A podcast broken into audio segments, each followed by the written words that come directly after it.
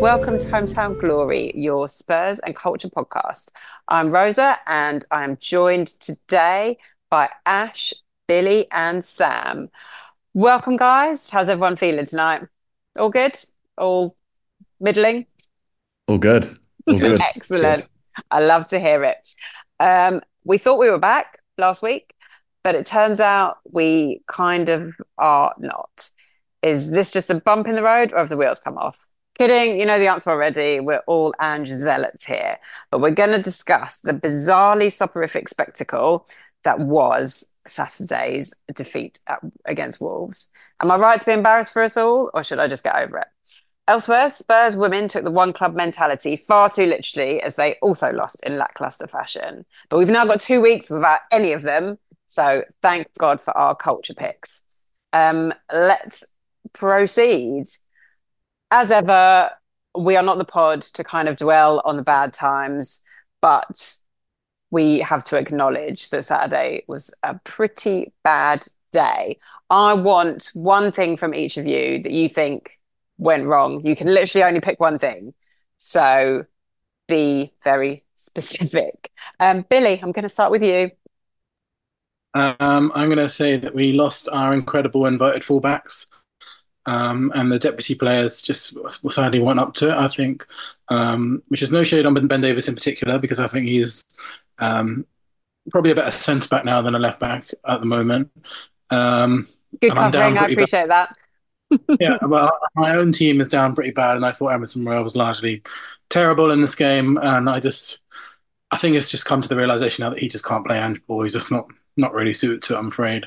Um, and I think in summer we need to address um, backups of both those two players because I think like we've got to rely on them too much. And I think that was a proof in the game that we just could not play without them. Um, and we lost a lot of our spark, which they both bring. And I think also the fact we maybe haven't been playing as well recently is because we probably just knackered them both out because they play all the time.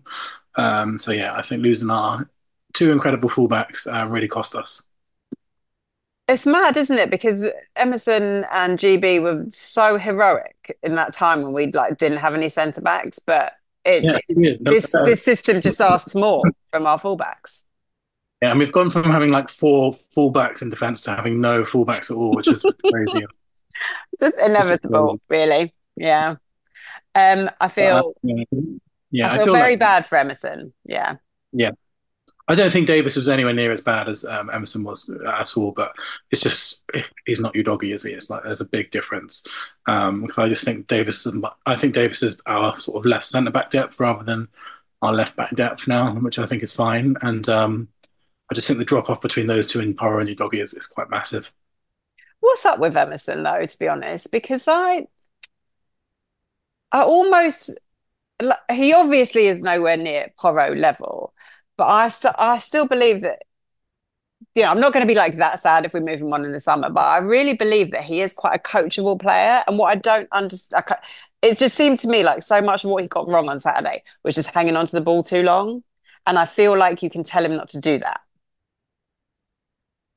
Yeah, I think so. And like what, what we've seen from him in the last two years, he's he's like a manager's dream. Like the managers will love him he's pretty good at following instructions. But I don't know. Is, there was something wrong on Saturday. Maybe it's because he hadn't played for a while. Um, he was just, you know, I thought he was dwindling on the ball too much, and um, it's like the opposite of what Ange is. So it didn't work at all. Yeah. yeah. Emerson with time on the ball is kind of like a recipe for disaster. Um, fatal. like he's he's his best performances have come against you know the Man Cities or teams that have, have really put us under the pump where he's been forced to play, play quickly under a, high press. But Wolves dropped off quite deep at the, at the weekend, and particularly in that final third when when the ball was going out to him, where we were looking for a bit of penetration or, or getting in behind to to cut the ball back, it was just non-existent, wasn't it? So I think that's where he was really struggling to the, the drop off in creativity is probably you know the biggest aspect from anything from from Porro to Emerson. Um, and and I'm like Billie, I, I, love love the guy as well. And defensively he's usually so sound, but I think he would just he looked a bit lost out there at the weekend. And I think maybe he's just like better suited to playing a centre back as us now because like with Ange ball, like you, if you're playing in the right back or left back position, you're going to get so much of the ball. Like so much our play goes through those two inverted fullbacks, and he's just he's he's nowhere near as good on the ball as Pedro Porro. Like there's a, a huge, huge drop off there, and I just think maybe he's more suited to us now as a centre back rather than a right back because um, I definitely think it's something we need to visit in the summer. Such a weird vibe, isn't it? We've sort of moved Emerson all over the pitch, haven't we? We've sort of gone from saying look, he can't play Conte wing back, but he'd be like a really good, like he's just, he's a good right back. And now he's not a good and right back. We've got to move him centrally. But then Ange right backs are basically centre midfielders. So they are. Yeah. yeah. Yeah.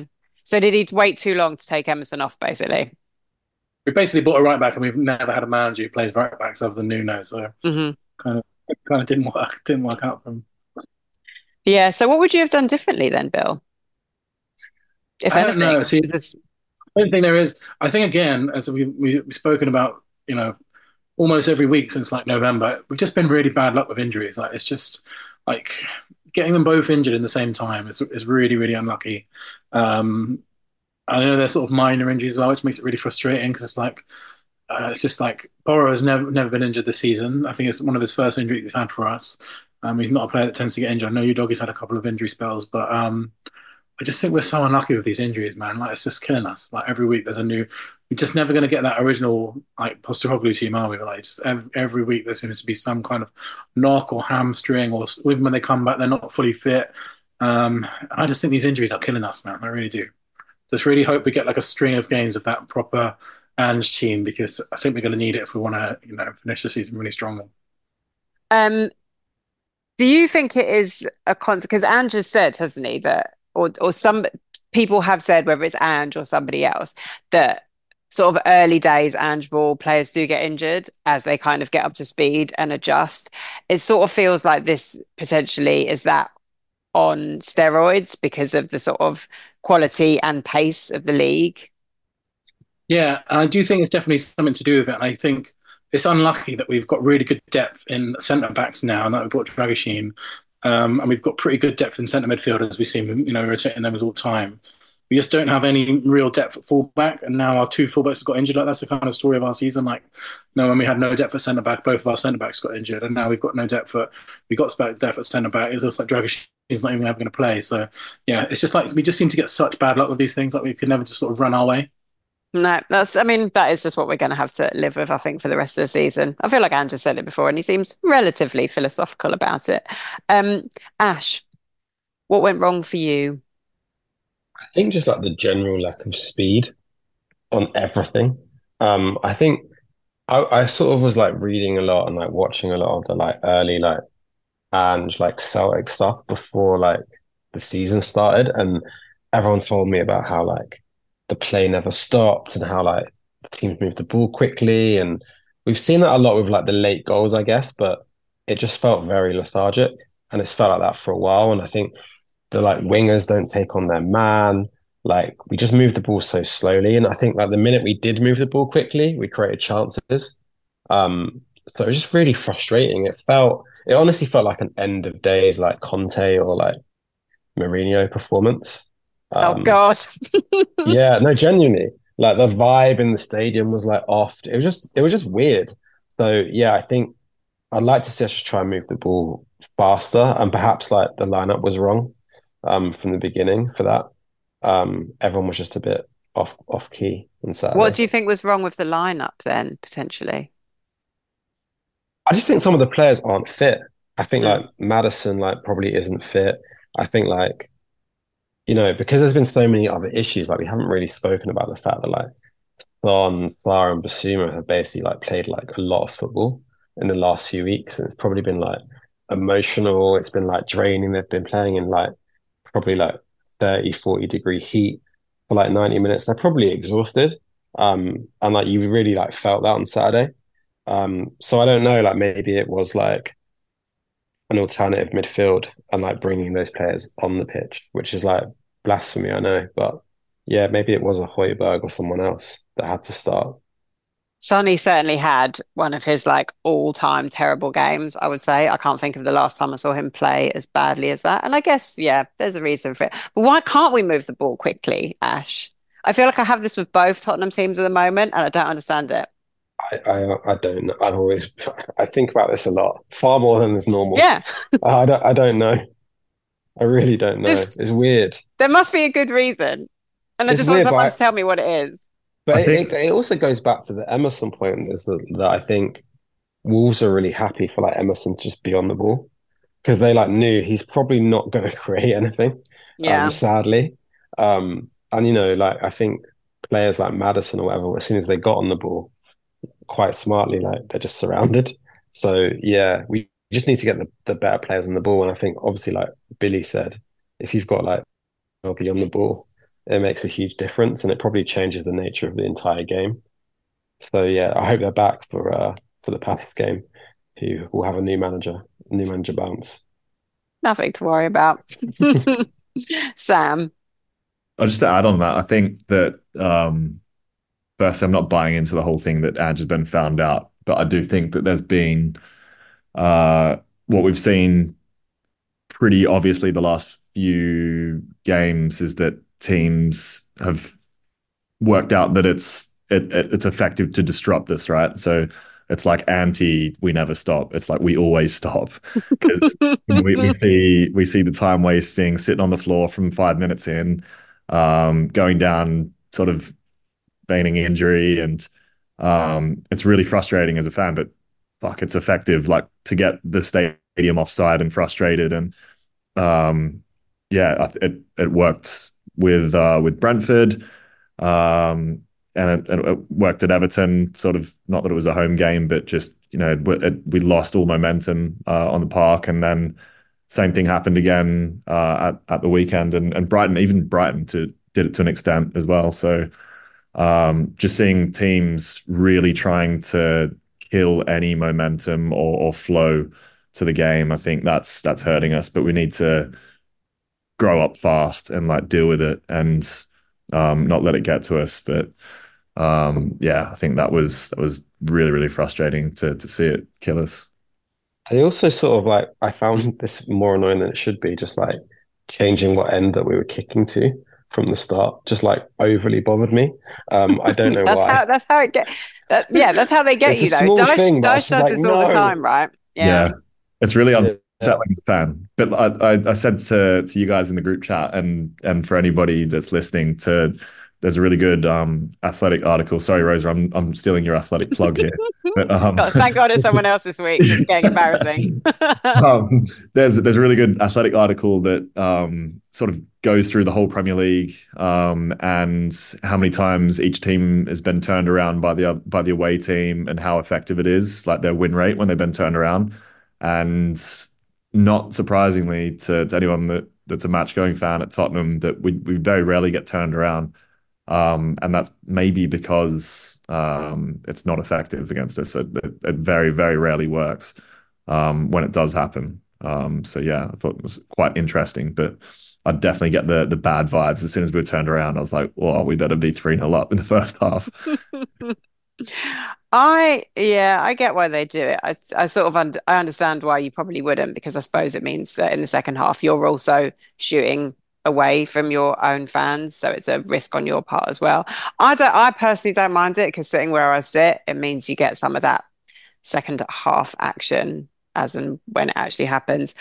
Um the the sort of stopping play thing is quite interesting. I was, someone was telling me earlier that like yeah, so everybody is doing it now. But I also I have a I do have confidence that we will learn how to play around that because I think what we've stopped doing is letting us rattle it, rattle us. Do you know what I mean? Like with the Brentford, was it the Brentford game where we just got like fully dragged down into it all? And I don't feel, and even though we've been kind of stopped from playing our game, I don't think we've got sort of like tetchy and aggressive and frustrated since then. So, you know, baby steps, I guess.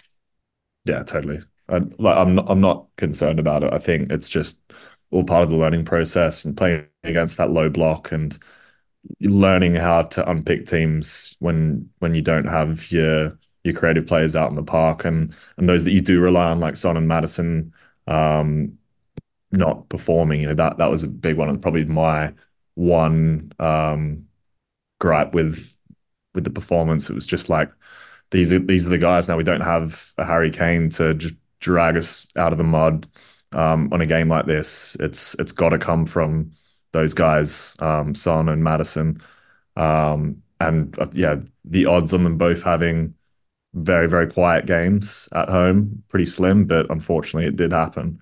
Um, and yeah, we paid the price. I think we didn't create enough, and we weren't clinical. Um, and I think the game showed an easy solution to that problem, which is uh, sign Pedro Neto because he's fucking brilliant and he absolutely tore us apart at times. Um, and I just think that's a real profile that we're missing, sort of being able can really take a man on and beat a man. And just like something that we're just missing from the locker, I think. Like he's just exceptional dribbler, and I just I thought he was. I was really worried about playing him because I knew that you know we'd been strong in link with him, and um, it's just the kind of thing that happened to us is that a player we strongly linked with to absolutely ruin us. And um, yeah, he he looked really really good. So I would, I would, definitely love to sign him in summer. The pace for the second goal was outrageous, wasn't it? Yeah. And it's just like. I think a player, if he was on our team at the weekend, we win that game because we we were just lacking that that little bit of variation where in that final third and, and out wide that someone was willing to take a player on and, and cause a bit of mayhem out of nothing um, would have made a hell of a difference yeah, I think he would be definitely my ideal summer signing for sure. I mean, that sort of brings us on to my thing. My one of my biggest problems with the weekend is that I genuinely like it's so great to have Mickey van de Ven back and I think he is one of the few players who emerged from that game with any credit. But I but I honestly think they've all got lazy now he's got back they're all like, oh, we, we don't have to worry because some of the defending, you know what? I've seen some terrible defending in my time as a Tottenham fan. So, um, you know, it doesn't necessarily wind me up as, as much as it, it should do, probably.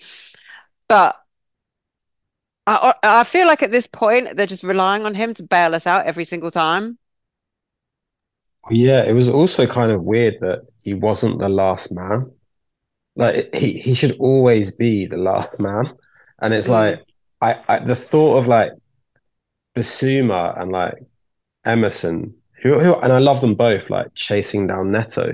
It's just like bizarre. Like that's well, that like not chasing goal, him down, yeah. Well, yeah, but like that second goal like doesn't happen if like probably Van de Ven's the one chasing down Neto, or Bissouma like tracks his runner also. But yeah, just it was just really weird.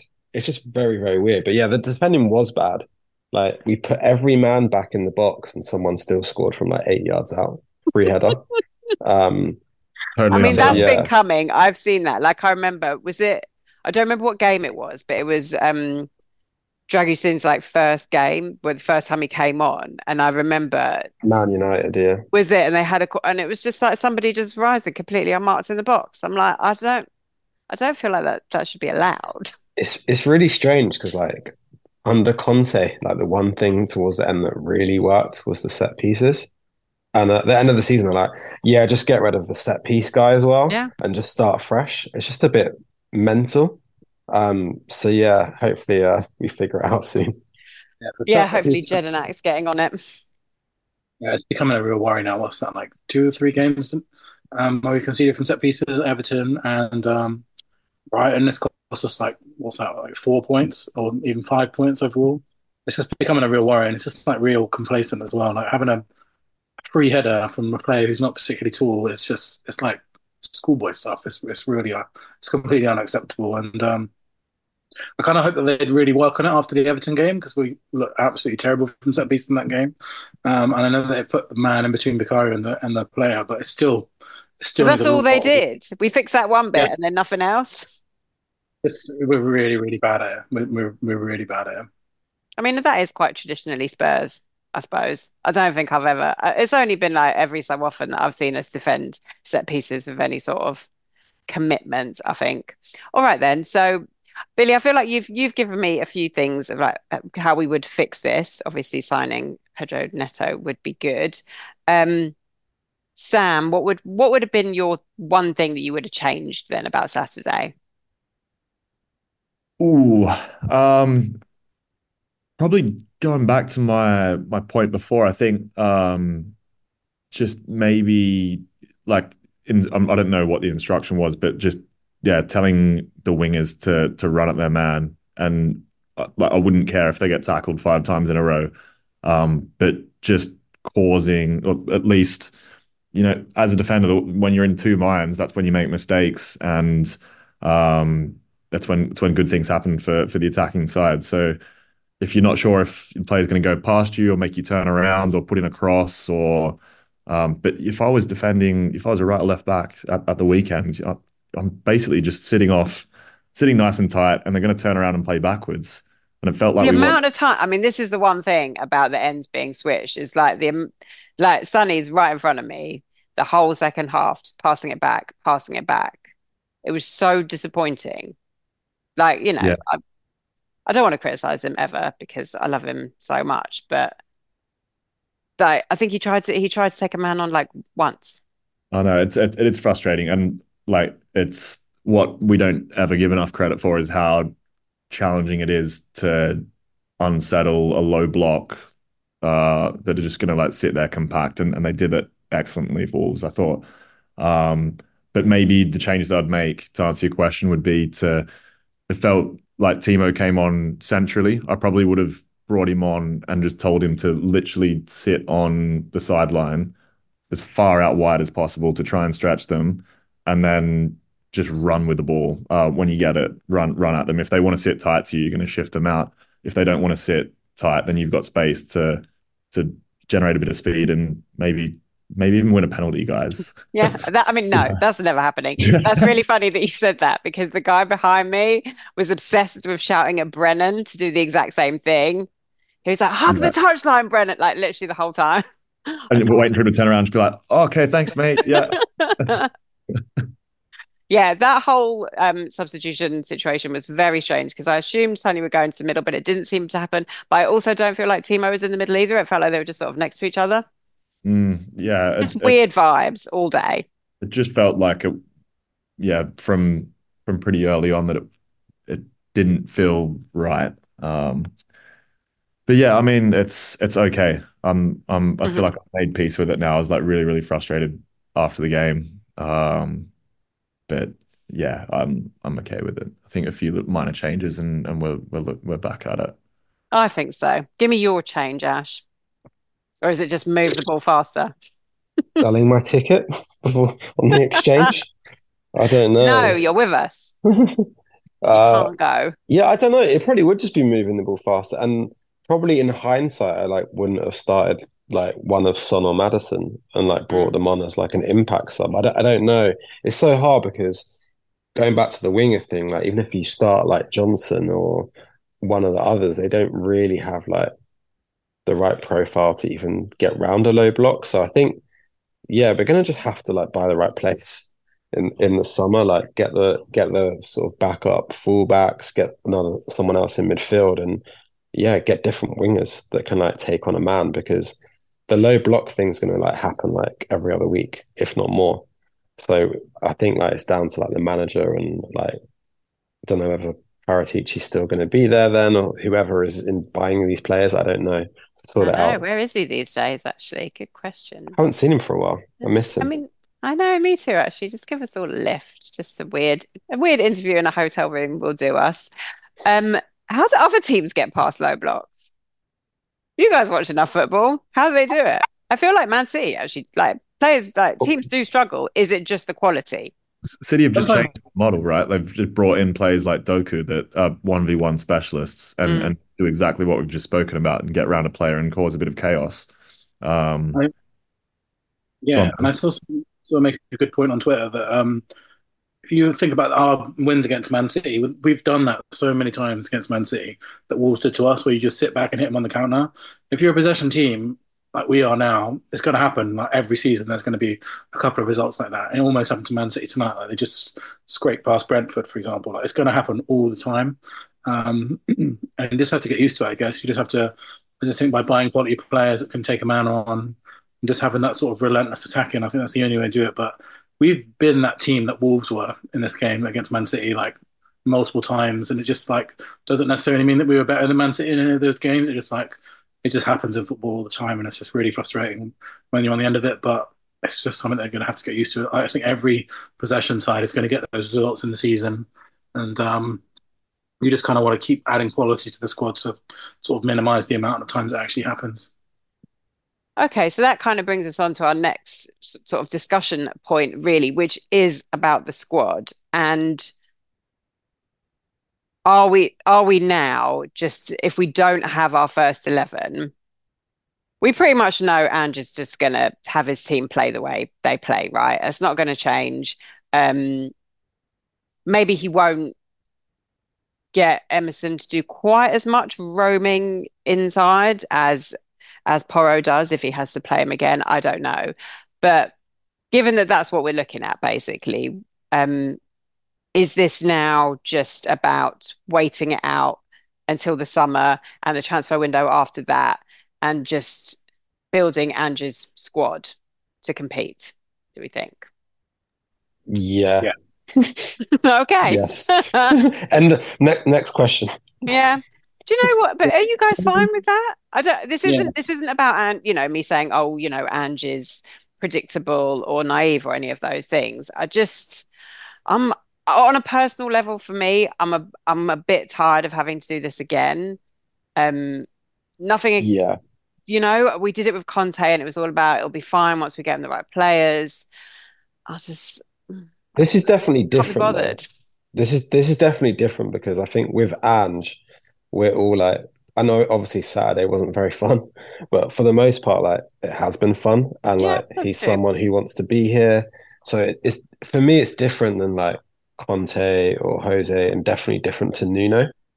Um, but I think um always such I a weird he, time when we invoke his name. Yeah, like yeah, that did happen. fever dream. Mm. But I do think like he's not going to change the way he plays, and I think if you look at like Klopp's first season or Arteta's first season, they were much worse than this, and it's really hard to like ask this fan base to be patient because we've been patient for like three decades. Um, but we're going to just have to be patient again because like he's not going to change and we just need to buy some better players and yeah like it's going to be tough because i think some of the ones that started at the weekend or started even the first few games of the season some of them like aren't going to make it that's the only Swear way to God, Ash, like... if you say Kulu, I'm like, I'm kicking you off this. No, I, I do think he, I do, I don't think he will make it. Like, if we're gonna like, I know, I know that's what you're gonna league, say. Yeah, I, I think if you want to win the league, probably some of them don't make it. Like, and I think, I think Ange's sort of like hinted at that with like the midfield already, and I don't know who like come falls out of that because I like love them all, but um, something has to change if we're gonna like push for the league. I don't know what, but can't believe you're going to make me say goodbye to Dejan Kulusevski. I don't. I like I understand what everybody is saying about him. I think ultimately this is it for me, right? Is I think you guys know that one of my favorite things about football is not so much like the actual football, but just about like finding um, players that nobody else likes and defending them with my life. and it is this whole you know i know this is how football is. That's totally fine. It is just about you know players move on and the managers bring in the players that they want. But there's a part of me that just doesn't want that guys. I just want to see my guys and i want to see them play every week even if we're not that good. Um but i understand. That's just that's not modern football. It's not modern football. Um Billie, do you agree? Players are going to have to be moved on. Players are going to players that uh, we the players that we love. Yeah, possibly. And I think the difference between like the Conte and past year is like I think the pathway has been made really clear by Postecoglou. I think it's obvious what type of football we want to play already in the first season. It's obvious the kind of players that we want, and we actually have. You know, we haven't signed a load of aging stars that we like expected to win the league from. We bought a load of young talent, so I think like the pathway is really, really clear. So it's why I think it, I think it's really annoying that it's come at the same time as a 16 year trophy drought because our fans are like fucking. I know we'll get a bit more onto this on the agenda corner that we're going to have a bit later on, but our fans are like psychotic at the moment. Like if we don't win a trophy every season, it's like it's adding the tension and the tension, the tension's ratcheting up. And I think when we had Mourinho and Conte in particular, like they spoke about that kind of stuff all the time, and it made even worse. But I think this is completely different, and I think the pathway is really, really clear of what we need to do, and Postecoglou is the one who's going to do it. So, um, yeah, I do think that we just have to like trust this, and I think Ash is really right in that we're in a much better place than anyone anticipated we would be at the end of the season, um, and we just got to hope that we sort of, I think in general, we've just got to chill out a little bit as a fan base and just accept that we are in a rebuild at the moment. And if we can, you know, that's a really frustrating thing to say to a team that's never, you know, that pay incredible ticket prices, have all this generate this funds that we're in a rebuild. But sadly, every team has to rebuild at some point. Like Arsenal have done it, Liverpool have done it, Man City even did it, and um, I just think we have to kind of accept where we are. And I, I'm I'm really excited about the future ahead, rather than you know thinking if we don't win at the league this year, everything's going to fall like it has felt when we had Conte and Mourinho. Yeah, that's true. And and also, and to be honest, when we when Kane was with us, there's just the pressure every year to not just give us a trophy, yeah. but to give him a trophy. Not without Kane, we have to win a trophy or Kane's going to leave us. Yeah, we have to get going to leave us, and that pressure's gone now. But I just think it's unlucky that the 16 year trophy drought kind of makes it still feel relevant. Whereas I just think we have to think, you know, long term future. I think we're, we're, we're definitely and a much much clearer path to success than we have been recently because there seems to be a lot more unison between you know what we're doing and what we're doing on the pitch. Yeah, I totally agree. Sam, anything to add to that? Yeah, just on the trophy chat, and I know that uh, I don't think anyone here will agree with me. Um, and it's not something I usually vocalize like on the Twitter sphere or anything, but um, I don't think that any of that ill feeling goes away unless we win the league or the Champions League. If we win a League Cup or an FA Cup, no other fan base cares because we still haven't won a league, and they're still going to kick us in the guts every week for it. And like, I, I, I honestly don't think anyone feels any better. Even if we, like we'll have a good day out, win win, win the FA Cup would be amazing. We'd all love it to bits, but it doesn't get us off the hook as being like the banter club and um, being, you know, some of the stuff I've read this week, being the laughing stock and all that. Um, no one's going to count a League Cup when it goes towards our, our trophy drought, in my opinion. Um, and it's not like, yeah. I, what what do you guys think about that? I, uh, yeah, like I think that's right, but I also don't really care what other fans think, and I know that like a lot of people do, but I just don't care. Like the League Cup is irrelevant to me, and I think it's become like really devalued and mm. maybe it was never valued. I don't know, but I think the FA Cup, like because of like what it means to like Spurs and the fact that it's been like eight semi-finals in a row um, that we've lost, and I've been at five of them. I I, oh I want to like, I, I want to win. I want to win the FA Cup. And You're it, actually it, so it is, well adjusted, given what you've been through. I have to say yeah, this. Yeah, yeah, it's it's a lot of therapy, but like I think it's important, and I I, I also think like we talk a lot about that, but you don't just, for the most part, teams just don't go and win the league. I think like they'll win a League Cup first, or they'll win the Europe. They'll they'll win something, and it kind of sets the mentality. So even if we don't get Champions League or whatever, like we just got to win something to start breeding like that culture. I think anyway. I know like there's different schools of thought, but like that's what I've always thought. I think I agree with you now. I didn't used to, to be honest, and because I, I, loved the way um, he who shall not be named just kind of went for it. Like we sort of missed our first opportunity at League Cup anyway. It doesn't matter. Going to try and win the league anyway, and and then tried to win the league twice, and then tried to win the Champions League. And I love that. And we sort of, you know, shot for the moon and you know fell on our faces. But I did, I I like didn't care that we didn't get like a little trophy along the way. But now I do think you just need to get they just need to know how it feels to like win something together. And I also think it's not about we used we used to sort of say, oh, when we've got winners like in the squad, that makes a difference. But I actually don't think it does make a difference. I think what makes a difference is when they win stuff together and they have that feeling of like doing it as a team. That's what I think now anyway. What um do you guys have like adjusted expectations now for the season post uh Wolves doing the double over us? Do you think? Does it look mm. like is fifth going to get Champions League? Do we think? Completely up in the air at the moment. I think it really depends on Um, at the moment, this is currently not. But if, like, say for example, Man City win the Champions League, will be in a pretty good spot to to do that. But at the moment, I think it's Germany and Italy that are top of the coefficient league. Yeah, Um, it's really small margins though, isn't it? Yeah, yeah, really small margins, and which will be changed easily if like Man City win the Champions League, which they probably will end up doing. Um, I I have not. So obviously, at the beginning of the season, I did not expect us to be in a top four battle at all. Now I've got to the point where I'd be really disappointed if we miss out, to be honest. And I do think, um, one, I honest, I've, I have complete faith in us that we're going to click and we're going to finish the season really strongly. And I think if we do that, we'll finish in the top four or top five. Um, I'm not. I'm not really. I'm really not that worried about Man United, man. They they won three games in a row, but they've been terrible in the games. Like, they've been really, really bad, and I, I think it's unsustainable. And I think Villa will drop off as well. And I think as long as we get back to what we were playing before, um, we should hopefully still finish top four or top five.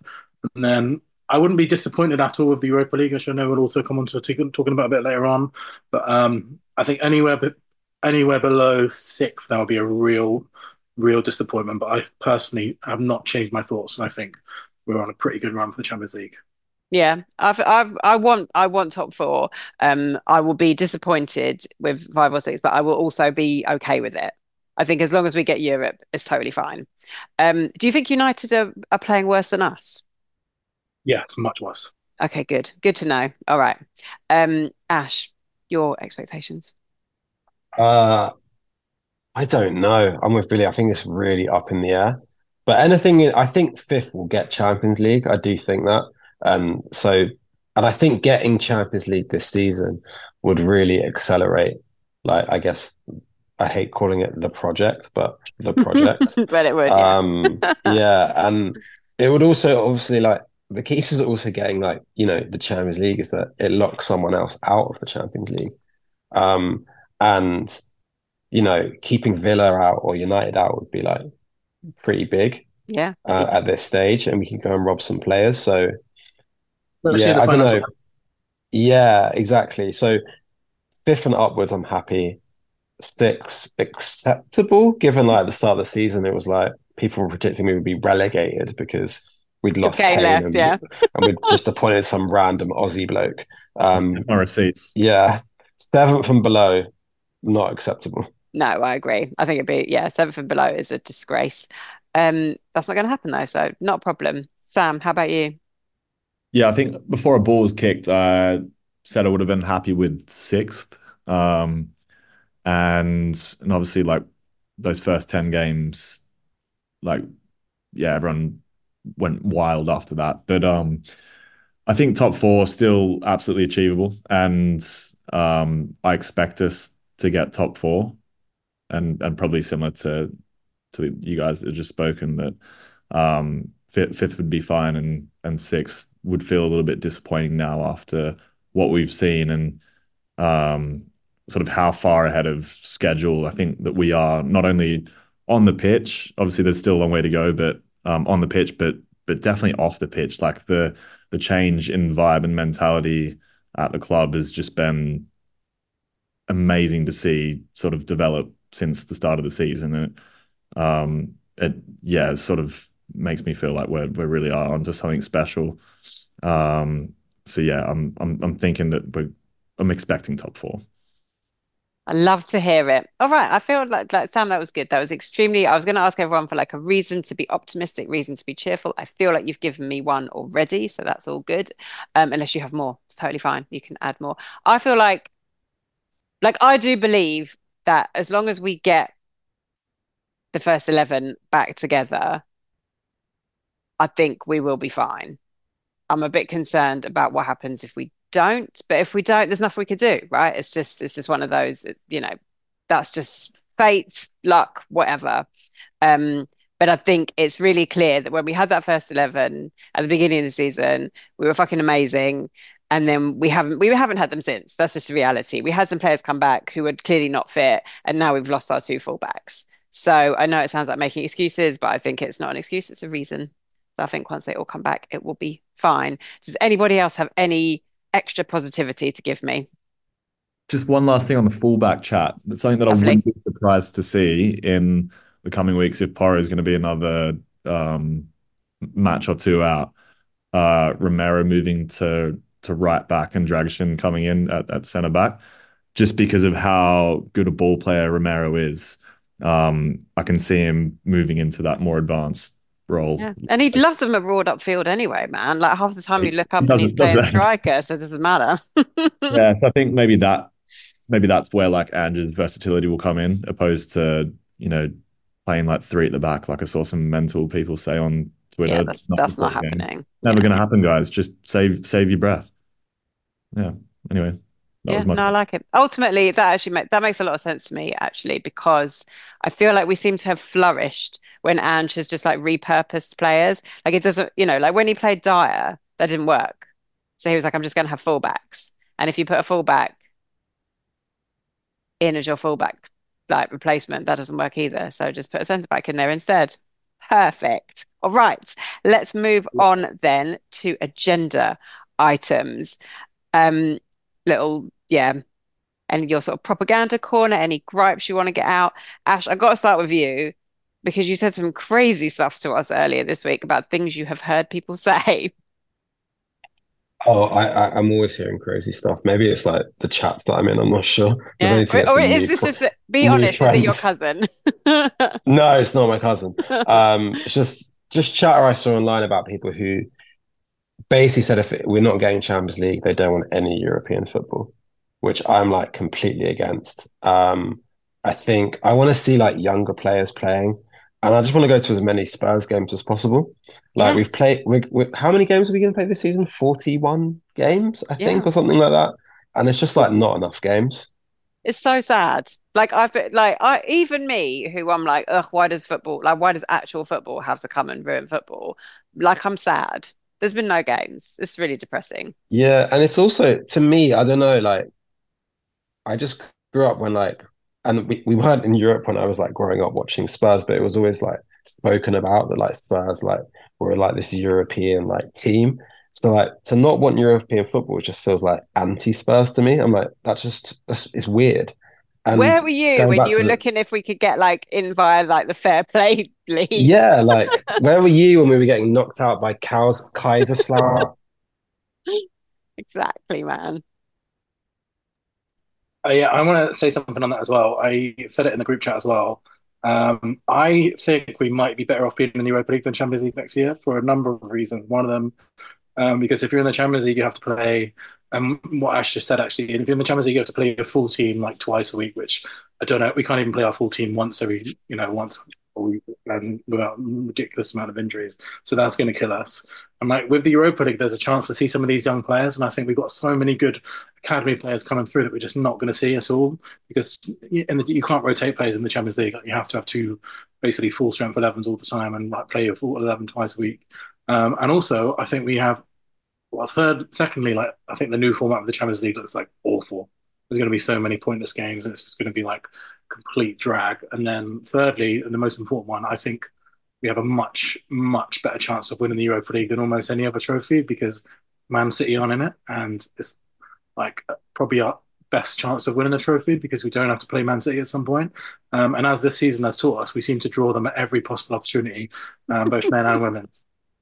I also think that next season the Champions League doesn't have dropouts into the Europa League. Oh, really? Which yeah, which significantly increases Finally, like man. Yes. a team like ours' chances of winning a trophy. And winning the and going back to Sam's point, I think winning the Europa League would be fucking brilliant. Like, I would, I would absolutely love that. That would be like the best thing to happen in my lifetime by a long way. I would absolutely love to win the Europa League. Yeah, man, that would be like because that's a serious trophy, and that feels like a serious Spurs heritage kind of trophy yeah, as well. I agree, yeah, I agree, I agree with Sam. It's not unless you win the league or Champions League, you're basically nothing. But I think like Europa League is like a slight middle ground between the FA Cup and the Europa League, and like that would be fucking sick to win a European trophy again. And the Do away you... days, man. The away yeah. in the Europa League, my god. Can I tell you my only worry about Europa? Well, I have, you know, I've got more than one worry, but my specific worry is do you like remember when like Nuno had his fucking like A team and B team? Like I just wouldn't want to see that situation happen again. Team. yeah, he literally called Yeah, he did. It's really depressing. Yeah. I mean, I guess really. Ange would not Ange would not do that. No. Yeah, that would be my only worry. I can't. We can't be in the fucking conference, though, man. Please. What's No, that, we can't. Seven. That Please, um but also that competition is done. Like that that it has nothing to offer us. West Ham have won it. Like we can't embarrassing to win it now that West Ham have already won it. Yeah, exactly. Um Sam, what's your gripe this week or your agenda item? My agenda item. Uh, the atmosphere at the ground uh, really got on my nerve and after the game. Um, I know that basically the history of our fan, fan base, even at the the old White Hart Lane, was to be like a really reactionary, um, yeah, so, sort of just responding to whatever was happening on the pitch. But I just feel like the way that we go so heavily in on our players um, and the team when things aren't going to plan just has a detrimental effect on the team. They feel that the energy is really bad at the ground when when it's not going to plan, and we basically just shoot ourselves in the foot. I don't. I, I'm not in the belief that the the atmosphere should become like a sort of German style ultra long drone for 90 minutes. I, I love the English culture of sort of spontaneity of songs from the, the terraces, but I just think that it's such an underrated thing to have a fan base that like really get behind the side and can like spur on energy and like you can you can really really charge a, a, team onto great things from the stands. Um, and and they they talk about like having a 12th man and like for a reason because it, it does exist. Um, and i don't it just kind of annoys me how we reserve that for the big six when they come to town or you know when when it feels like it's a game that that means something. Because at the end of the day every game is worth three points. And really Yeah, we get like- just as upset when we lose. So it's like exactly right. And it's like that that that game on the, at the weekend was screaming out for a little bit of energy and and we didn't do it. So that that really really got on my nerves. Like i just love to see it like fuck be annoyed after the game for, for all i care and whatnot. But like i feel like you kind of do have a little bit of a responsibility as as a match going fan to to do your best to to try and yeah spark some energy into the side um and i didn't really see that at the weekend but it it feels was like so weird though. It was I- flat, yeah. It was It just was like, like- but I feel the like up- everybody was asleep from the beginning. Like us, the players, the Wolves fans, but like they weren't up for it at all until they woke up in the last 10 minutes when they realized they were going to win. Yeah. It was like, they, they were I don't believe in like chemtrails, but like honestly, I could have believed that there was some sort of like weird drug that had been like dropped over the entire stadium because honestly, it was like, it was worse than like a 12:30. yeah it felt like the old uh sunday 12 p.m kickoff from Yeah. from a few seasons back it didn't really make sense because like the the 3 p.m.s we're usually bouncing for um And yeah, the it week was- before it had been great, I think, even though we were, even though against Brighton we were terrible for the first, what, like half an hour. I feel like the atmosphere then was fine. So it was just It just was such a- better. It was better, yeah. But Sp- sometimes you just like that Spurs. yeah. Like we we sort of like really, I don't know. We big up like White Hart Lane like so much, but It was so bad at times. it was it was awful sometimes. sometimes it was just like that. like, honest So, to God, sometimes it was like a fucking morgue, wasn't it? You'd just be Yeah. there, you'd be like, it just why happens. is there anyone alive in here? I think I almost feel like we were actually quite unlucky the timing of Kulu's equalizer because loads of people had not made it back to their seats. Yeah big time So actually, you didn't get that like incredible roar, um, that then could have kind of powered us through. I think. So, Yeah.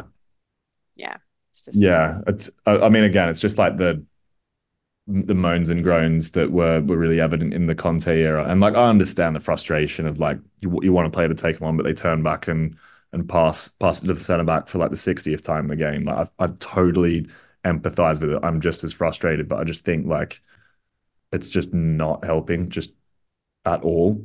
And it brings everyone down around you and makes everybody frustrating, and it spreads like wildfire. All of a sudden, you've got to And then people get annoyed of each other. That's always Yeah. my like. It's such a classic thing where someone's obviously getting so like stressed out, and then people are like, "Fucking shut up! You're not helping." And then there's just Yeah. I know, I know. So in in my dream world, it's just like just everyone give it the big come on, you Spurs, and Yeah. things will be okay. Yeah. I mean, I actually weirdly found it like not that negative. It was just dead. Mm. That was the weirdest thing. I didn't even think people that people weren't even really complaining that much around me. They were just like weren't saying anything. It was really it's just an odd day. Just Yeah. yeah, But I think I very want to. strange. I'm, I'm sure we'll talk about it in a second. That it is kind of connecting, but people pointing fingers for the bad atmosphere at you know uh, tourists and and um, yeah, we'll talk about like the the mistreatment of like our Korean fan base as well. But from my seven years of like going to Spurs, it's I, it's not often the the tourists that sit there with their mouths shut. It's like you know the old geezers that've been going since they were kids, just stand there with their arms folded. Um, that are, are just as much to to blame for the place being silent.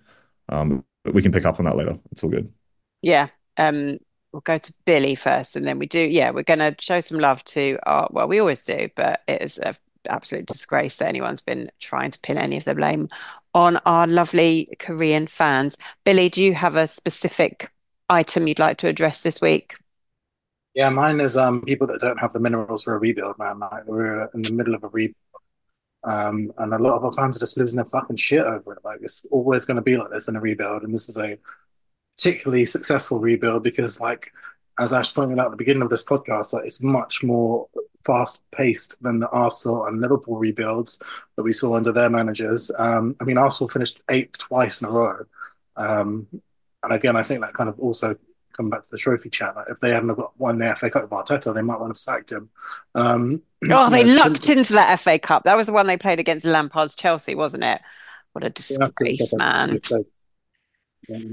Um, but like some of the shit that I've seen on Twitter this week is fucking mad, man. Like people saying stuff like, you know, Postecoglou's been found out, and like, um, if Conte had these players, we'd be top three. Like, what the fuck are you even talking about? Like, if Conte wouldn't play off these players, Conte had most of these players for one thing, and he wouldn't play them in anywhere near kind of system that suited them. And he certainly wouldn't sign a player like Van de Ven, or he wouldn't play a player like Udogie and Porro like, in these kind of attacking ways that they're playing. Like, it's just complete fucking nonsense, man. I'm just sick of the nonsense I see. And I do kind of remind that most of the time that sort of nonsense is like exclusive to Twitter.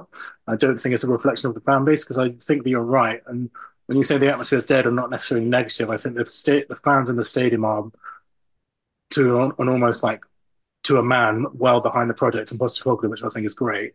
Um, and that's just all we've fucking asked for the last few years. We just wanted something like this, and now we've got it, and everyone can see what we're trying to do and how we're trying to do it. Um, we just have to be fucking patient a little bit. We just have to sort of ride through these times where it's not going to be quite, you know, we're not going to go and win every game. In the meantime, um, we just have to have have a bit more minerals, I think, as a fan base, and just sort of like, like grow up a little bit, and then think that you know, if we're in the same position in two or three years' time, yeah, that's when we can start to get negative. But this is a fucking rebuild, and it's going to be painful at some points. Um, and Lord knows we've been, you know, we've been calling for a rebuild for fucking like five, six years, and it's here, and it's going really well compared to how we thought it might go. Um, so just fucking strap in and just enjoy it, man, because this is what we wanted as fans, I think. And now it's here. People are losing their shit, or like, you know, they're, they're bottling it already. Amen. Yeah. Um, could not agree more. I also think the league is just good, man. The league, like, we're in a much better place, but the league overall, I do think the standard of it is better than it's ever been. Like, we're losing, like, yes, it's embarrassing to lose to Wolves twice in one season, but it's not, that's not the Wolves of even five years ago, I don't think. Like, I, Yeah. there just are no bad, really bad teams in the league anymore, except maybe for Sheffield. No, they were really well coached, and I think like they've got a player like Neto that like everyone would want. So I don't know. It seems like you- Wolves didn't have that a few years ago. Nah, and and I, I don't know. Like even you look at like United, they go to like Luton away, and they like go one 0 up, and they sort of like just limp over the line to get the 3 points. And Luton are. I know that like everyone's like, are Luton good? But it's like if Everton weren't, uh, if Everton didn't have their points deduction, Luton would be like well adrift at the bottom. S and so even they're right. So yeah, the league is really good, and like yeah, we've got to just suck it up. we literally just got to like suck it up. It, it is shit, but yeah, like we've got to just hope that we play better in like a couple of weeks and like we get back on track. Because Yeah. I don't know, like a week or two ago, Aston Villa fans like felt like this because they were just like top four's gone, and now they think like top four's like back on because they won a game. So it just it just it's just swings and roundabouts, and like I'm hoping that like the narrative shifts away from United again, because now the narrative is that like the the Højlund signing's genius, like he's incredible, like they're gonna like get back in top top four, and you know now Ange is Ange is a fraud, so it could change quickly, and we could be like the ones, and we can sneak in to top four. It can happen. We just need to time it right. It's all about timing. Exactly, exactly. That's also another gripe. I know we're only allowed one, but I'm having two. Uh, just how like Go for reaction everybody is. Like everything needs to be like the hottest take, straight out the frying pan, needs to land. And I, I know a lot of it's because of how Twitter's become, and people are, are just trying to like bait uh, reactions. But like, like you're saying, Ash about United, that that that United is that that story's there because it it, it sells papers and it sells um clicks. Like it, it's I think they're crap. I agree with Billie earlier, but um, I just can't stand it. Everyone, no, no one seems. And I think it's my my gripe every week. Everyone's just trying to fucking be so reactionary. Just chill out, man. Just see what happens. You win I don't, I don't, yeah, I don't mind. Uh, I don't mind a sort of reactionary take like in the hours after the game because you're just like so annoyed. And I think that was sort of like the beauty of all the fan channels when they first appeared. It's like catch someone like as they walk out the ground and they're like losing their head. So I, I get it, but I do think I do think like reading like I like read like the forums probably more than I read like Twitter, and I do think there is an element before people get to the stage where they're like they want a manager out, they start to like question little things and like say I told you so's, and I like feel that like in a big way. Like people are like always ready to turn, and I that's what I really hate about our fan base. I think like they give up on like managers so quickly, and I think like maybe maybe they're right. Maybe the previous ones weren't correct, but we do just need to like stick with one person for a bit. We just got to fucking see how it plays out. Yeah. It's boring changing because we just go back to the beginning again. I Like, can't do. I honestly, this is it. We're in a rebuild now. I can't. I can't do this again in two years, guys.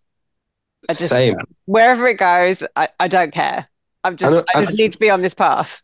I know. And a week ago, I was like, Jesus, Ange better not go to Liverpool. And now everyone's like, yeah, just get him out. that was like that was like ten days ago, if if that. So yeah, Football makes people so insane.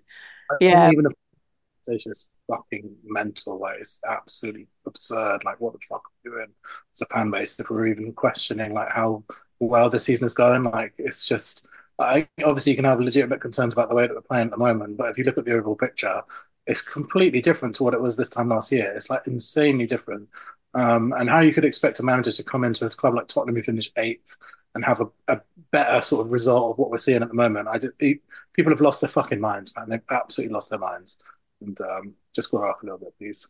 I like this because it makes me feel really sane because I feel like my one weird thing from the weekend was being really annoyed that none of the players like apologized on Instagram.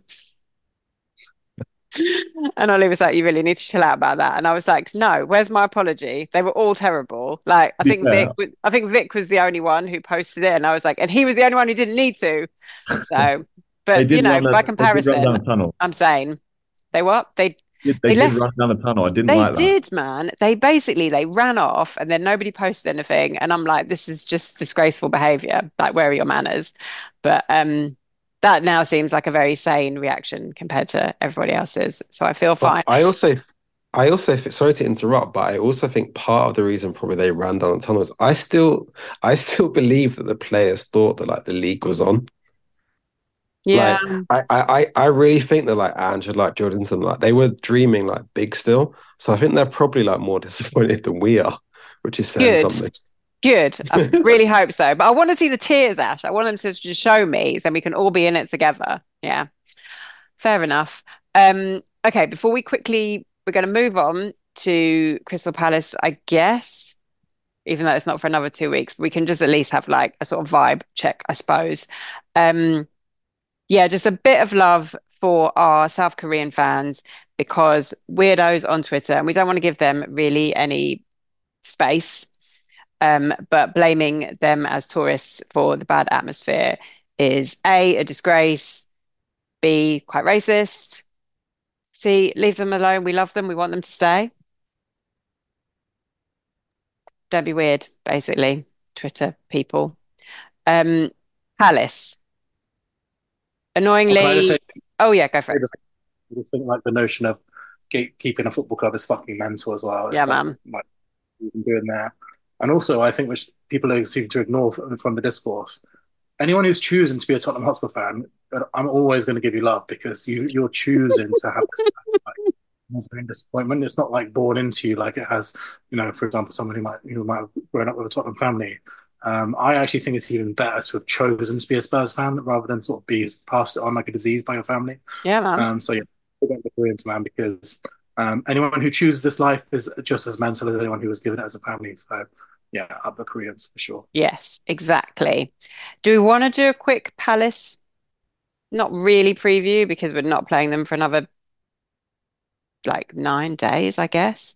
Um, they're going to have a new manager who was once rumored to, to sort of once in the running to be our manager, right? Is he the he's the ex Frankfurt dude, right?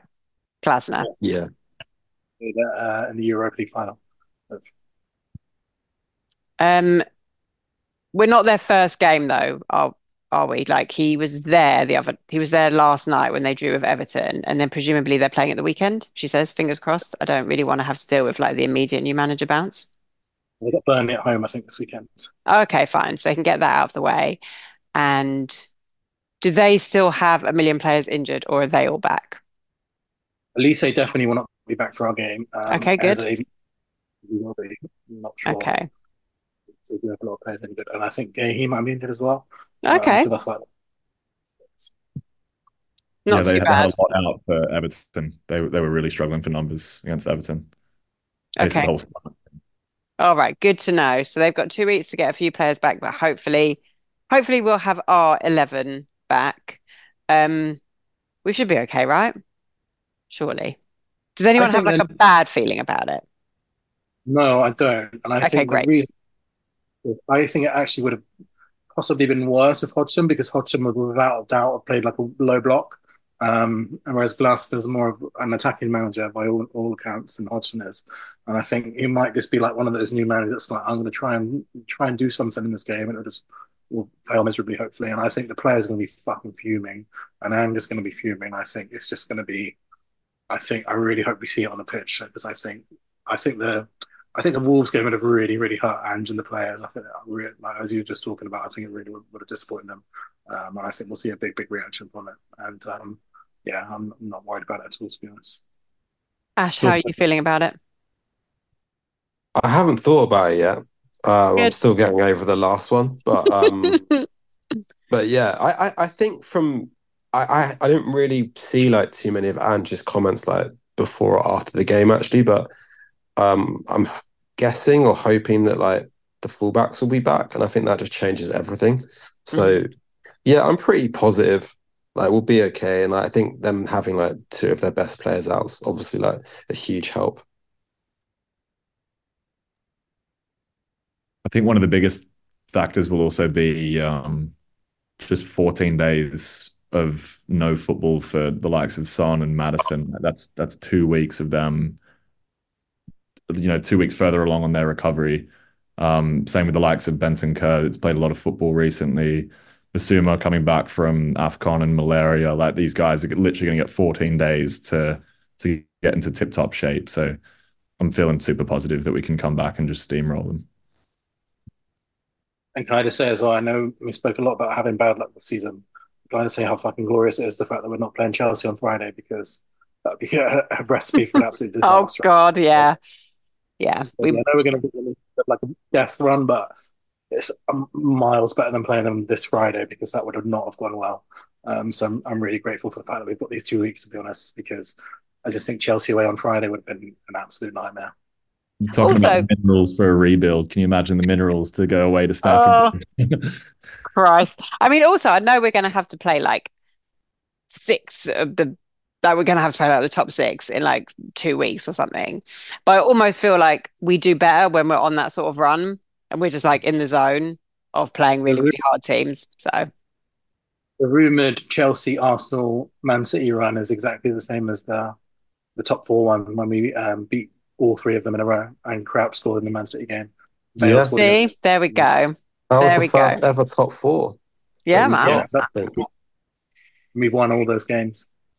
God, we did. I remember. I remember going to the um, Chelsea game and the Arsenal game, and it was absolutely wild. Yeah. Okay, that's a great precedent. That's all we need to discuss. I will give you guys a quick um, update on the women's game, which was a bit depressing. Another game I really, I really thought we should have won. We played Villa and we lost 2 1. Very similar. We went 1 0 down, a nonsense bit of defending, and then we equalised. Um, a goal from my beloved Amy James Turner, which suited my agenda perfectly. But then we conceded to uh, Jordan Nobbs goal. Um, another sort of, I don't really know what's going on. I talked to Lauren and Caroline about it, and they were both like, this was a really bad game, possibly played worse than the men, which is a bit alarming. Um, now all the women are on international break, so hopefully they will come back without injuries and I think there's just there's some weird issues that I don't really understand in the squad. I don't really understand why Olga Ahtinen is not starting right now. I presume she's a little bit injured because she is she is our best midfielder. So I don't know why she's not starting, but there has to be a good reason. We are persisting with the Beth England Martha Thomas duo, which isn't working. That's not to say it can never work, but neither of them are fully fit right now. So I don't think you should be playing both of them because it feels like a waste of a position. So there's there's kind of, but now we just got to kind of sit it out again for another couple of weeks um, and hope for a turnaround in our fortunes. It's a bit easier to be um, more relaxed about it because I think we do know we're in, you know, we're not so much in a rebuild as trying to actually build something from the beginning. So we just have to put that one behind us and move on to what is going to be getting us through the next couple of weeks our culture picks. Sam, can you give me yours, please? My culture picks. Um, yeah, I am a big IDLES fan. They just released a record last week called TANGK, which is spelled T A N G K.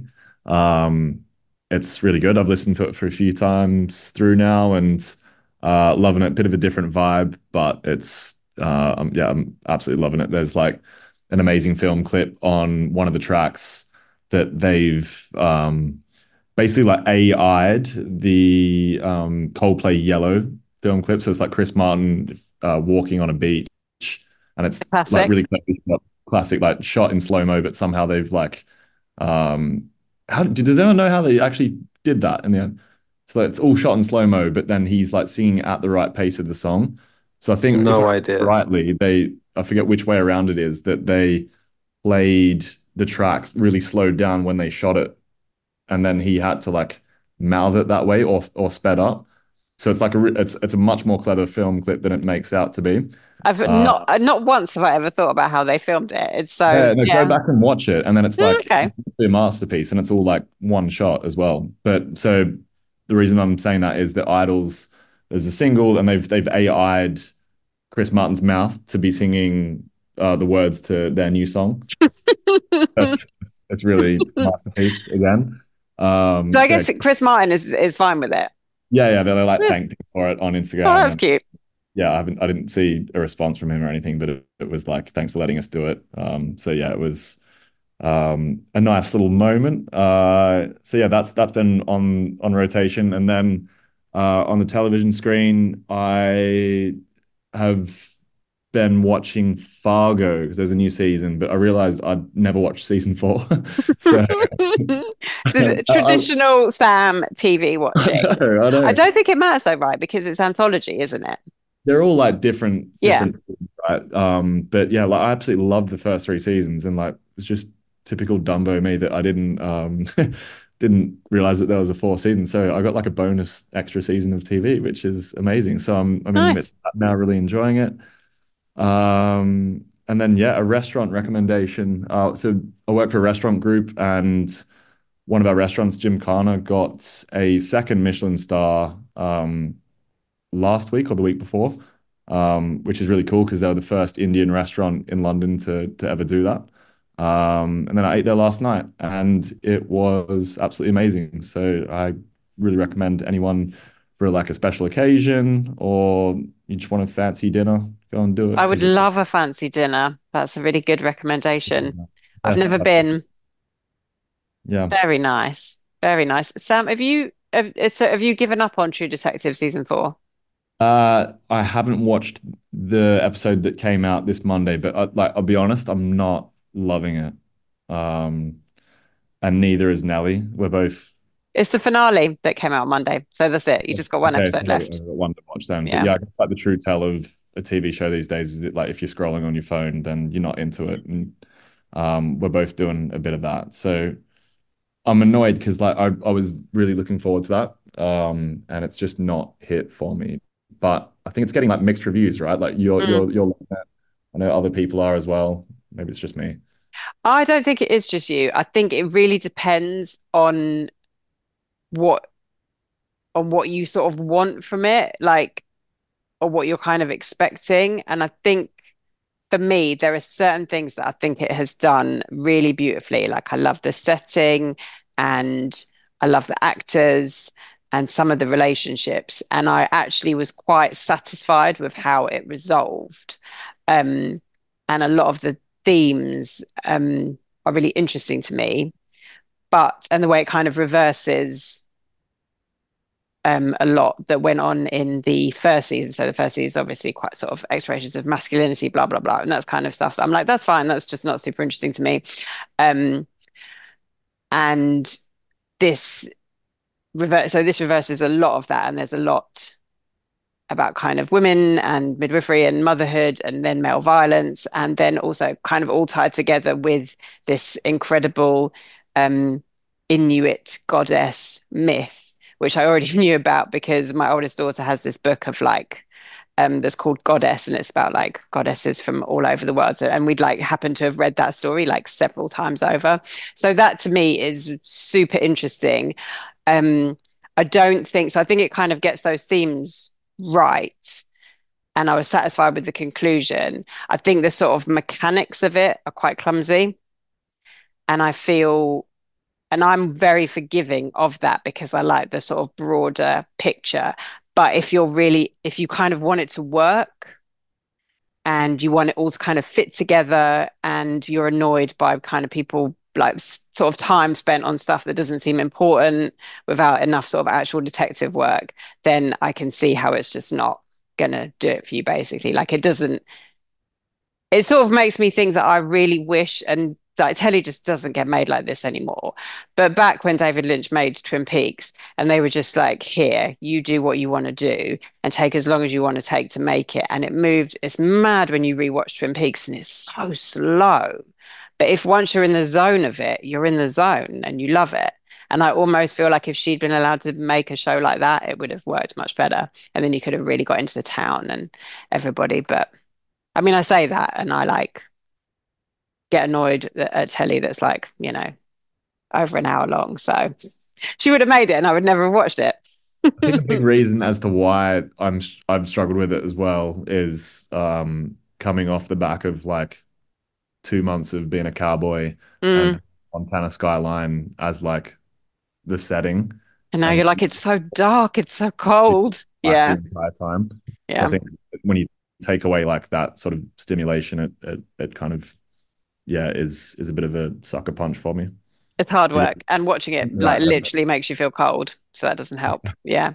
One thing I do love, one extra thing I do love about it though, is the way they like the Jodie Foster character is like this absolute like sexual powerhouse. And everybody's like, you can't introduce her to your man because she'll just sleep with them.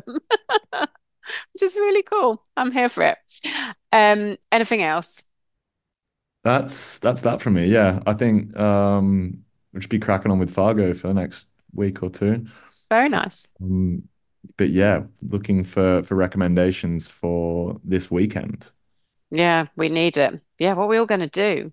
Billie, what are you up to? Um, so this week I've seen like the one of the best films I've seen recently, and what is quite literally the worst film I've ever seen. Um, so the, the best film that I saw, um, one of the best films I've seen this Oscar season is um, The Iron Claw, which is a wrestling film starring Zac Efron. Um, which I'm not going to talk too much about what happens in it because I did not know anything about it, and I watched it, and it's like, um, well, I'm not even going to say, but um, you should really, really seek it out. Um, even if you're not particularly a fan of wrestling, it's more like like a family drama than anything else. Zac Efron is absolutely amazing, and I think he was completely robbed um, in the Oscars run, and I think he definitely should have got a nomination for Best Actor. Um, and the worst film I've, I've, probably ever seen is Madame Web, which is like an Aww, absolute so mess sad. of a film. You have to watch it just to see. It's not one of those films that's so bad it's good because it's it's just so bad it's bad. But you have to watch it to understand. Like I don't understand how this film was made. Like it's absolutely terrible. Like half of it is like ADR dialogue um, the script is like laughably bad. Um, nothing works. There's like no superhero elements to it at all. It's like a really surreal. I just can't believe that this is a real film that happened. But you have to, you almost have to watch it just to unbelieve to understand how bad it is. It's it's it's really really terrible. Um, it's an achievement and, um, of its own, basically. It is, yeah, but it's not one of those things that's like, you know, like The Room and stuff like that that people watch as like a sort of, aha, this is really bad. This is also quite enjoyable. It's just, it's terrible. It's absolutely shockingly bad. I just can't. I mean, I love what the best thing about it though has been like the Dakota Johnson press run where she's like, I'm not, I'm not, I haven't seen it. I'm not going to watch it. Um, she's fired her agents as well, which is like hilarious. Amazing. Like, she she knows how bad it is. Um, but yeah, not like it's, really, really, levels. It's, it's yeah. Different it's it is that it's that kind of it is that kind of like terrible. Like the editing is horrific. Like it's just uh, I can't believe how bad it is. And there are some things, um, like for example, um, it's not a spoiler to say that there's lots of references to actual Spider-Man, uh, and that, like this baby shower and stuff, and it's the birth of Peter Parker, um, which is not a spoiler because it's, it's like they lead to it pretty much straight away, and um, they refuse to name the baby. It's like everyone knows that that's Peter Parker, and as she's just about to say the name, like a balloon pops, and she does. It's like it's, it's full of like terrible stuff like that. It's just I can't believe how bad this film is. Um, and on the other things, uh, just because the one of the only good things about that film is I'm I'm starting to fall in love a bit with Sydney Sweeney, who I think is incredible. Um, I've loved her since Euphoria. Um, she's in like a really classic rom com at the moment that's done like mad numbers called um, Anyone But You, and um, it's just like such a like three star rom com which they just don't make anymore. And it's like rom coms are just back at the moment, man. They're so back, and like it ends with a, a montage in the credits, and it's just like I think it's um again not a spoiler to say, but um it's got the, the Natasha Bedingfield song is back in the charts because of this film, um, and that's that can only be a good thing. And um, incredible. It's yeah. it's like meant to be sort of loosely based on like much about nothing, isn't it? Yeah, it's, such a, tenuous just, link. I I can really support. Yeah, it's just such a sort of like throwback rom com, which is like three stars, two really hot people getting together and like really cheesy, and like, they just don't make them anymore. But now, hopefully, it's made like 140 million dollars. Um, so I think rom coms are back. And um, the only other thing which I'm really, really looking forward to next week, which comes on the 27th of February, is um, a Disney Plus co- show called Shogun, which is a Japanese historical drama, which is like setting the critical world alight. And apparently it's fucking amazing. Um, it's got like a 100% rating on Rotten Tomatoes, and like critics are saying it's like the best show of the year. And that drops on Disney Plus next week. It's called like Shogun. Um, it's like a Japanese um, miniseries. It looks really, really good. Is it um, so a remake definitely... of anything? Um, I think it's it's from an it's from an, a 1975 novel called Shogun okay. as well. Um, and apparently it's absolutely incredible. Um, so I look forward to that for sure in the in the in the downtime of no Spurs. Yeah. Can I ask you very quickly? Did you watch? Because I, me and Ollie haven't got around to it yet. Did you watch all of Echo? I watched all of Echo. Yeah, I did watch all of Echo. Um, what were your thoughts? Uh, I did not like uh, some of the narrative choices. I thought like the the like I didn't like the sort of the fantastical elements of like the the backstory and stuff. I thought that was a bit weird, and um, it was just sort of like crowbarring in references that I don't I don't think particularly um, was satisfactory or anything. So I, I I really like her, and I really I I absolutely love Kingpin. Mm. Um, but again, on that same note, I think Marvel. You know, I've been talking about every time that it's been on recently how bad it is, but I'm really excited by the new Fantastic Four casting, and I'm really excited. Um, I think the Deadpool trailer was the highlight of the Super Bowl as well, and I think it's going to be really good. So maybe even Marvel could be back at the moment as well. Oh my Um, God, you that'd be so fan- good. I'm What do very you think about the Fantastic Four cast? I think it looks. I think I'm really excited by it, man. Fucking Um, Richie and, and the MCU. I can't believe it. Richie as the thing. Absolutely incredible. Yeah. And our guy Pedro as Mr. Fantastic. Yeah, I'm extremely It's just like for it. It's Yeah. like bankable cast, isn't it? It's not. It can't Yeah. possibly go wrong. Yeah. Pedro, Pedro, and Richie, and um, obviously cousin Richie, and yeah, that's another thing actually in in the in the Iron Claw film that I mentioned. Um, uh, I forget his name, but the guy who plays the bear. Um, Yeah, Jeremy Allen White. Carmy. Yeah, he's absolutely he's brilliant in it as well, and he's so fucking ripped. I was going to say this is the one where he really like buffed up for it. Yeah. but he's just an absolute fucking brilliant actor. Very cool. Um, yeah, it's just a shame about Echo because I was listening to something earlier today that was like, oh, they basically buried it in January. Yeah, yeah. Um, but apparently, it actually did all right numbers on Disney Plus. So, Okay. you know, who knows? All Um, yeah. Um, I'm still excited for the new Daredevil season though, because I, I love the Daredevil Netflix show. Yeah, I might. Um, even I might go back in for that one because, as you know, it got a little too gory for me at points. But you know, maybe I just need Disney to. will smooth the edges a little bit more though. It won't be Yeah. Yeah, exactly. If that's what I need. Ash, what have you been up to?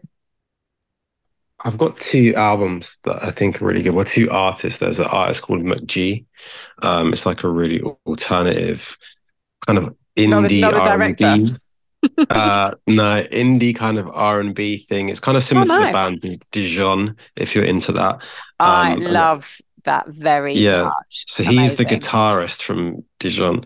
Oh, And okay. um, yeah, the album's amazing. It's called uh, what's it called? It's called uh, Two Star and the Dream Police. And Oh, then there's also an artist called Medium Build, which is kind of like folk country. Um, and he's got the most insane voice. And there's an album coming out in April, but there's loads of EPs and singles from before, which are incredible. So I've been listening to those two. I don't know if I recommended last week, but I've been watching The Offer still, which is about Oh, like, yeah, the making of The about it, yeah. Godfather. Yeah. So I finished that. That's really good. And it all works, Miles does it? Teller. Yeah. Yeah, yeah, yeah. Miles Teller's really good, and it's just it's just an easy watch. Hmm But you have to get Paramount Plus. I've That's got it already. downside. It's I've There you go, literally got perfect. every every service. Yeah. Perfect. And I yeah, and I haven't cancelled any of them. So yeah, okay. And uh, Sounds um, good. Juno Juno Temple's in that, right? Who's fucking amazing in Fargo as well. But fucking, I love Juno Temple. I think she's brilliant. Yeah, and I was watching both at the same time, which like threw me because I was just like, why is she in every TV show that everywhere? Which character Um, are you now? Yeah. Yeah. I yeah, so I've just been watching, yes, I finished True Detective and I watched the first episode of One Day and like already I'm really miserable. Um, I don't know if I can watch another 10 episodes knowing how it all turns out, frankly. Um, and the only other thing was I was catching up on, you know, Billie, you and I were talking about the Watch podcasts and Yes. yeah. Yes. and just loving all of those, but also the um, Stick the Landing one. So I listened to the one about Friday Night Lights and Mad Men, two of my favorite shows. And I've just started listening to the one on Freaks and Geeks, which is another one of my all-time favorite shows. And That's Joanna Robinson, right? yeah, exactly. So Yeah. another, you know, all of our like worlds colliding. Um, did you ever nobody did you ever watch Freaks and Geeks, Bill? I feel like I No, and. I, I haven't been able to listen to the watch because I'm I've not started True Detective. I actually started the first episode only. I wish I will go back, return to it, but all of the latest episodes have been about True Detective, so I've not Yeah. been able to listen to it for a few weeks. So I missed those guys. they've, Yeah, they've, they're they've, so they've lovely, even man. got like the they got the creators on, right? I think. Yeah, so um, they talk about- interview um yeah, Issa Lopez in their first episode. But the um Landing one on Freaks and Geeks is really nice because it, is, it was a very short-lived show. It only had like 18 episodes, but everyone in it went on to do kind of amazing things. So in a very Tottenham way, it was all about how failure can be really good for you guys. So I feel like that's a really good note. We don't we don't need to get too down about it because we already know it really. Failure makes us stronger, surely. Um, and it's just a useful And, reminder. um, and Postecoglou will stick the landing, so we don't need to worry. Exactly, exactly. Thank you very much for that. All right. Thanks so much, guys. Um, maybe see you next week for some sort of event. Um, if not, I'll see you on the other side of Crystal Palace. Billie, we see us out. Up the Spurs.